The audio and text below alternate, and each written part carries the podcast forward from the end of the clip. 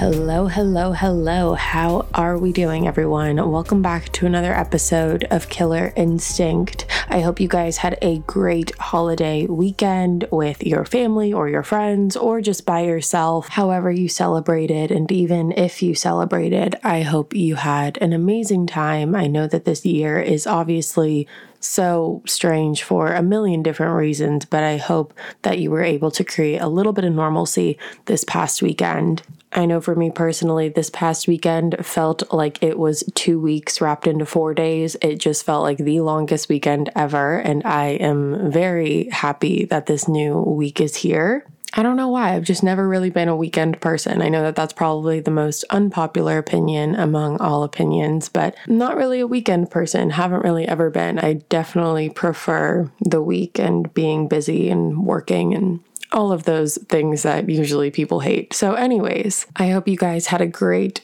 holiday weekend. That is what I've been trying to say in essence. And I also want to say thank you for those who reached out regarding last week's episode. I know there was a little bit of an audio malfunction with about 20 minutes of silence in between one of the ads and when we picked back up. Thank you guys for calling me out on that and also being understanding as to why these things happen. Sometimes they just do, and we are always looking and working towards making the most perfect podcast for you guys as possible. So sometimes there's a slip up here and there. It happens. But thank you guys for calling me out and for making me aware of that. And with that being said, let's jump into today's episode. Let's talk about today's case. Today's case is twisted, it's heartbreaking, and it's a case that happened fairly recently within the past year. So today we are discussing the case of the Todt family and what happened that led to 42 year old Megan Todt, as well as her three children 13 year old Alec, 11 year old Tyler, and 4 year old Zoe, to be brutally murdered in late 2019. Let's jump into it. So, to understand what happened here, it's really important to look at this family dynamic. Like I said, we have Megan Todt, who is the mother of Alec, Tyler, and Zoe, and she is also the wife of 44 year old Anthony Todt. Anthony Todt is a man who ran a physical therapy business out of Colchester, Connecticut, and that is where the family lived for quite some time. However, they ended up moving from Colchester to Celebration, Florida. And according to Anthony, he has said that this move was prompted by Megan's health conditions. Megan had multiple illnesses, including Lyme disease and depression, and this caused her to need a lot of care and help help to treat her illnesses. Now, a direct quote from Anthony regarding Megan's condition states, quote, I was determined she was going to get better, and she was, though the good days were amazing, but the bad days were even more depressing for her, end quote.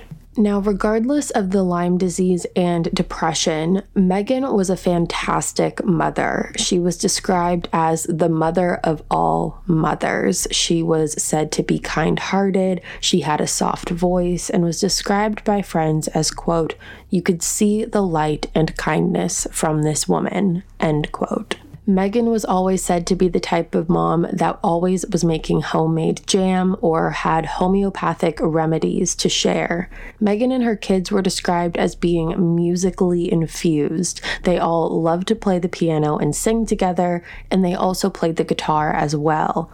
They had a music teacher that would come and visit their home every Monday and Thursday and the music teacher remembers the family by saying, quote, Little Zoe, who is the daughter, eagerly waited for my arrival every Monday and Thursday. She would be at the door with Megan as she opened the door for me. I was greeted by the most sweetest smile and giggle. Zoe and my daughter became friends and were little twinsies in many ways. End quote. Now, Alec, who was the 13 year old boy, was described as more of the serious older brother, while Tyler was described as the more mischievous middle child. However, they both loved to come together and cause trouble together. They were super close in age, so they became very, very close. And they were also very protective of their sister, Zoe. So that is the family dynamic here. You have two parents and three children. They also had a dog and they lived in Celebration, Florida, and for all accounts seemed to be a very normal, relatively all American family. But there are a couple things that set this family back from being anywhere near normal. And we see this a lot with families of they look perfectly fine on the outside, but behind closed doors, there are many secrets being held, and one of those was Anthony's childhood. It's important to note that Anthony did not have an easy childhood. When he was four years old, he actually witnessed his father try and attempt to murder his mother, Loretta, which I know is a lot to unpack, so we're going to do that now. One night in 1981, Anthony heard his mother screaming in the middle of the night after she had been shot by an unknown male in the house. Now, miraculously, Loretta actually survived this, and it was later unraveled that Anthony's father, Robert, who was a school teacher at the time, not only had his wife Loretta, but he also had a 17 year old girlfriend as well as a separate fiance. So he was juggling three different relationships.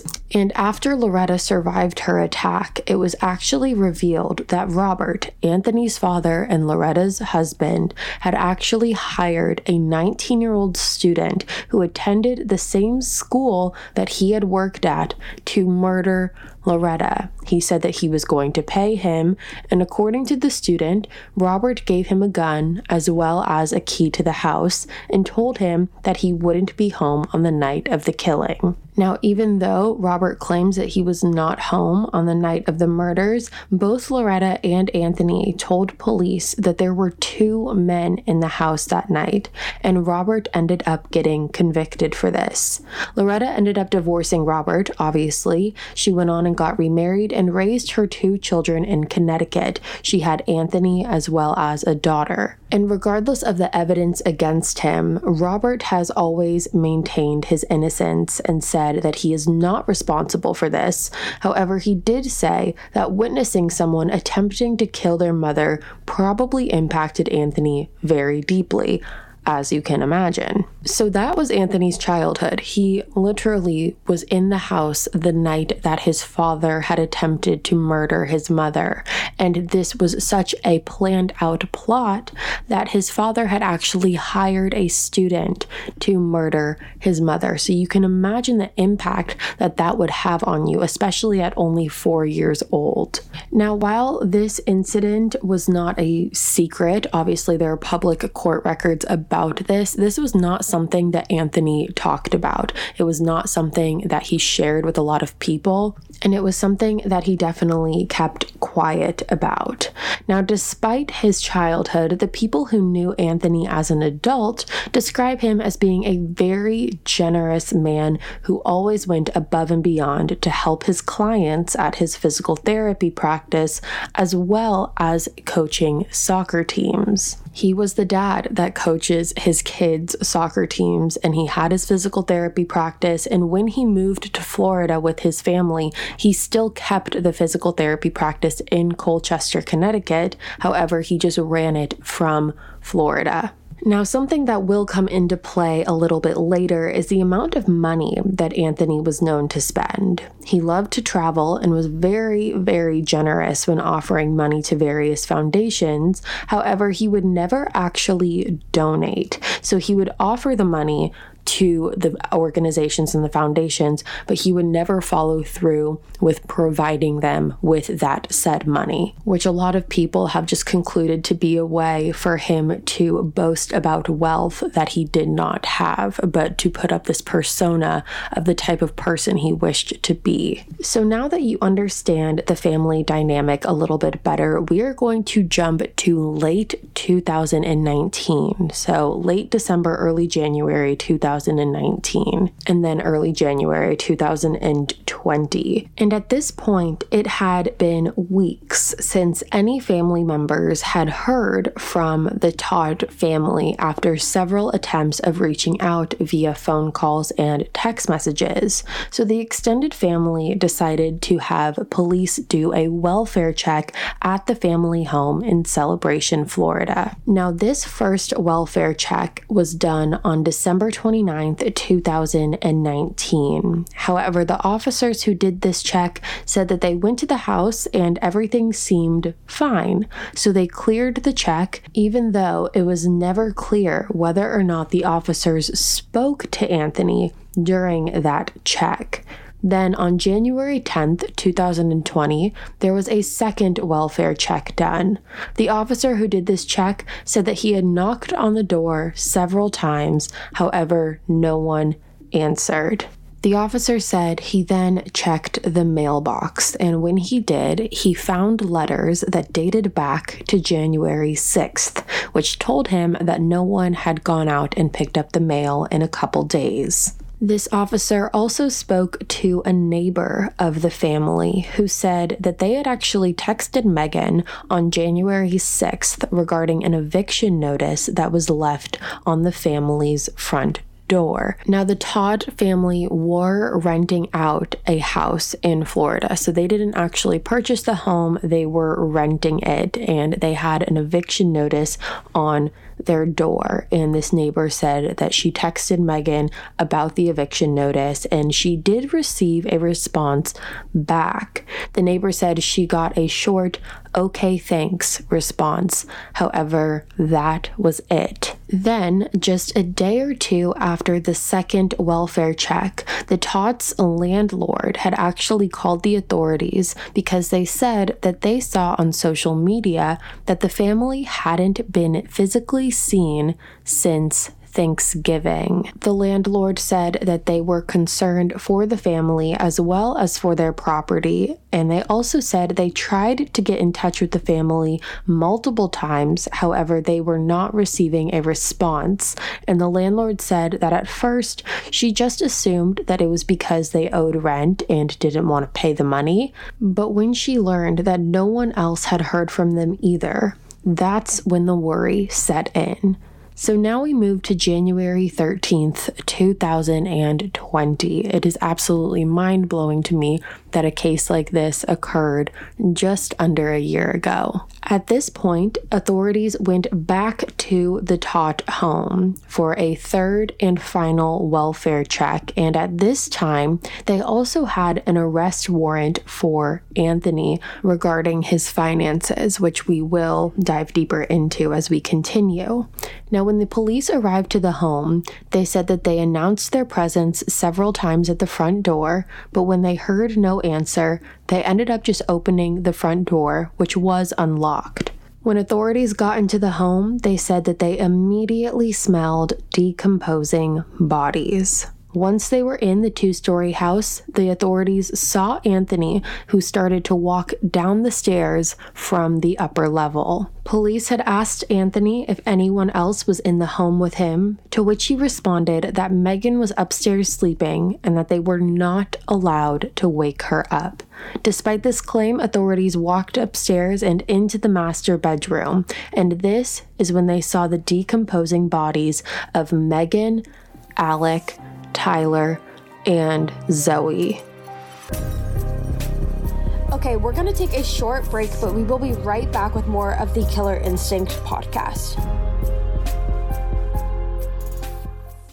Imagine an app designed to make you use it less. Seems a little counterproductive, right? Well, Apartments.com's instant alert feature works exactly that way. Instead of scanning rental listings a million times a day, simply set and forget your search to whatever you're looking for in a place and let Apartments.com do the rest. From pet friendly apartments to balconies to in unit ACs, Apartments.com's powerful search tools let you know when the perfect combination of features you're seeking is listed. So you don't have to power through rental descriptions one by one. With more rental listings than anywhere else, Apartments Apartments.com's instant alerts mean that you can spend less time looking for the perfect place and more time on just doing you. Apartments.com, the place to find a place. All right, you guys, welcome back. Megan was found laying on the bed with Zoe wrapped in blankets at her feet, while Alec and Tyler were found wrapped in blankets on an air mattress on the floor. Based off of the autopsy report, all of the family was drugged with lethal amounts of Benadryl. Along with the Benadryl, Alec and Tyler were both stabbed. Megan was also stabbed twice in the upper abdomen. Now, one thing that authorities noticed when the bodies were discovered is that these bodies had been dead for a long time. The bodies were described as having a brown green discoloration as well as a red discoloration on their face, and their feet were mummified.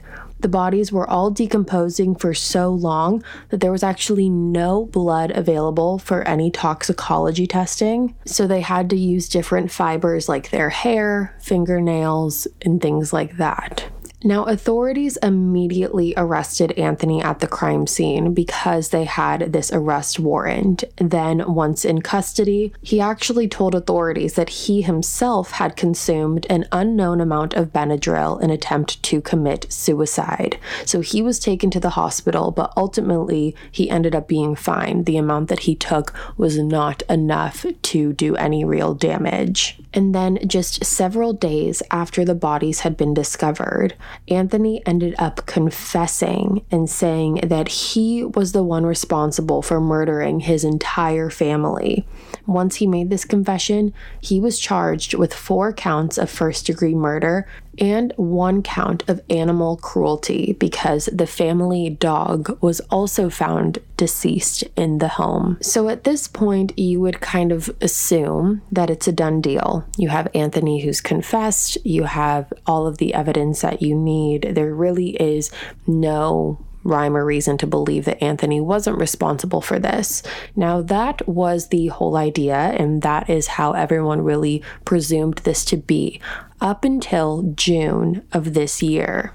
Just a couple months ago, in June 2020, while in custody awaiting trial, Anthony wrote a 27 page letter to his father, Robert, the same man who attempted to murder his mother, who at this point has been released from prison. So Anthony wrote a 27 page letter. And in this letter, despite his previous claims, Anthony claims that he is 100% innocent and that Megan was actually the one who murdered their children before she ended up taking her own life. On the day of the murders, Anthony said that it started out as a phenomenal day. It was the first time that Megan had woken up without being in any pain for months, and they spent time together as a family.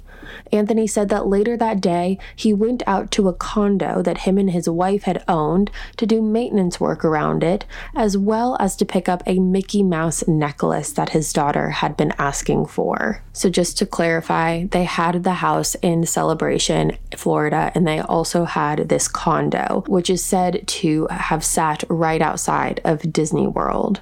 Now, Anthony said he went to the condo and he planned on staying the night at the condo. However, he decided to go back home once he realized that he forgot his tools. Once he got home, he said that he saw his two sons, Alec and Tyler, playing basketball in the yard and that he had joined them for a game. And then he sent them inside once it started to get dark out. Anthony said that the boys told him that Megan was preparing dessert and asked him if he was going to have any, to which Anthony said no because he was trying to lose weight. Anthony said then, after going home, he actually ended up retrieving his tools and went back to the condo. And he sat in the front seat of his car and took what he intended to be a small nap. However, he said he accidentally overslept and didn't end up getting back home until about 4 or 4:30 in the morning. Once he got back to his family home, Anthony said he walked in and found the remnants of a pie, which he said, quote, looked very good, as all of my wife's desserts were, but smelled horrible, end quote. To which he then added, quote, turns out it was a Benadryl pudding pie. End quote.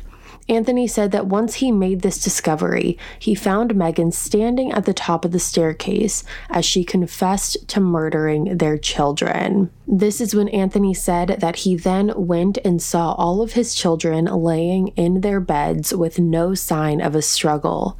And he then took a washcloth and wiped their faces and, quote, worked to make them look more comfortable, end quote. He said while he was doing this, Megan came to check on him and told him that she, quote, released their souls, end quote, in reference to their children's death and why she felt she needed to do it. Now, at this point in his letter, Anthony said that Megan went back into their master bedroom and stabbed herself in her stomach twice and then continued to drink the entire bottle of Benadryl.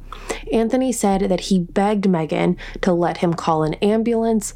However, Megan begged him to let her die. And then Anthony said he did so because he couldn't find any cell phones in the house. Anthony said he, quote, tried CPR until I physically couldn't anymore, end quote. After Megan had passed away, Anthony said he then took all of the bodies and put them in comfortable sleeping positions in his room and covered them for quote unquote warmth and protection, where they stayed for weeks until authorities discovered their remains. So, I am extremely curious to hear your opinions on this letter and whether or not you believe it. To me, there are way too many questions and inconsistencies here. Anthony's behavior is absolutely beyond bizarre. Why is he washing his children's faces after discovering their bodies? Why did he say that there were no signs of a struggle when two out of his three children had stab wounds? Why did he move all of them into the bedroom to be together? Why did he let Megan die because he couldn't find a cell phone? And why did he wait weeks before the bodies were discovered? If the authorities hadn't found the bodies when they did, how long would they have been kept there? I also want to mention that this note wasn't the only time that Anthony had claimed that Megan had tried to murder their family. In multiple phone calls that Anthony had with his sister in March and April of this year, Anthony said, quote, there were multiple attempts, just so you know multiple attempts in the last over a time frame. There's been attempts, end quote. Which again, to me, just adds on to the question of if there were multiple attempts of someone trying to murder your family, murder your children, why in the world are you not doing anything about it. Like what if someone this just it makes no sense. Make it make sense. If someone is trying to murder your family, murder your children, or just put your children in danger, period. Why are you not doing anything about it? Which to me just adds on to the story that this whole Megan did it is just not true. So let's talk motive here from the perspective of Anthony. The big motive that people have looked at here when looking at Anthony is finances and money.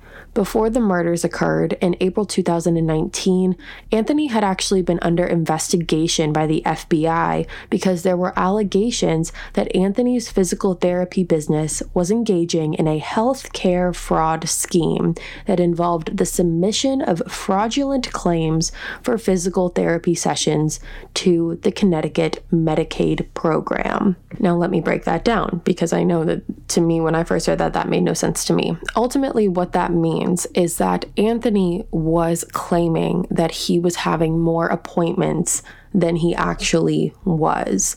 Anthony was accused of billing Medicaid for tens of thousands of dollars worth of appointments that never actually took place. Anthony was also in about $200,000 worth of debt at the time of the murders. And when he was arrested for the murders, Anthony also admitted to the fraud. So he admitted to being a part of this Medicaid fraud scheme, but he said that Megan knew absolutely nothing about it. So when I was talking about the arrest warrant earlier, this is what the arrest warrant was for. It was for the financial fraud that had taken place.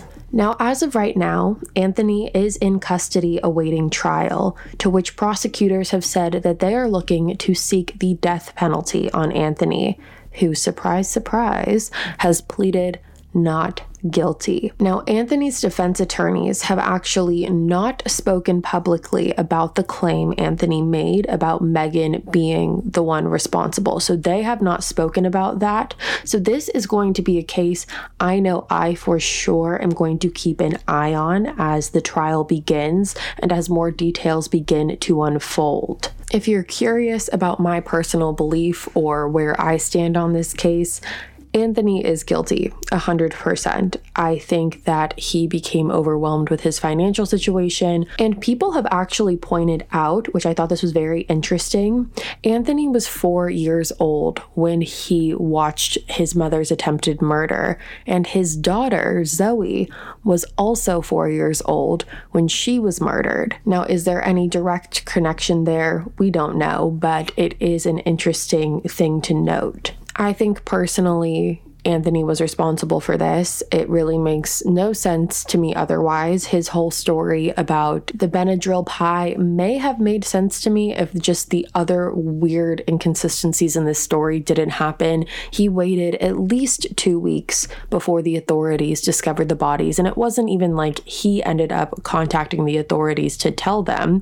The authorities had to come to his house and discover the bodies themselves which I can only imagine the day to day life of someone who is living in a house with four of their murdered family members. It just it makes me makes my skin crawl honestly and so because of that i think that there is no way possible that anthony was not responsible for this and personally this case reminds me a lot a lot, a lot of the Chris Watts case, as I'm sure some of you have picked up on that as we went through.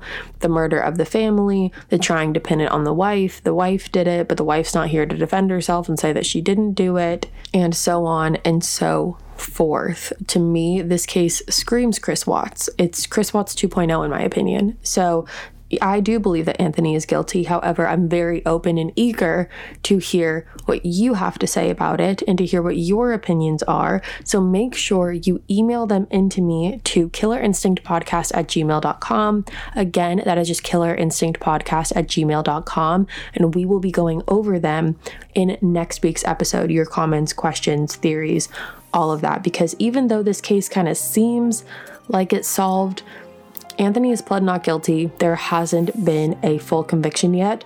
So until then, this case technically is unsolved. So let me know what you think. And with that being said, you guys, that is all from me today. Thank you so much for tuning in to another episode of Killer Instinct. If you are new here, hi, my name is Savannah, and I'm your host of Killer Instinct. Make sure you go ahead and hit that subscribe button because it is free, and we post weekly here every single Wednesday, and you're not going to want to miss it. I will be back next week at this same time with a brand new episode for you guys and a brand new case. And until then, have a great rest of your week. Have a fantastic weekend and stay safe, guys.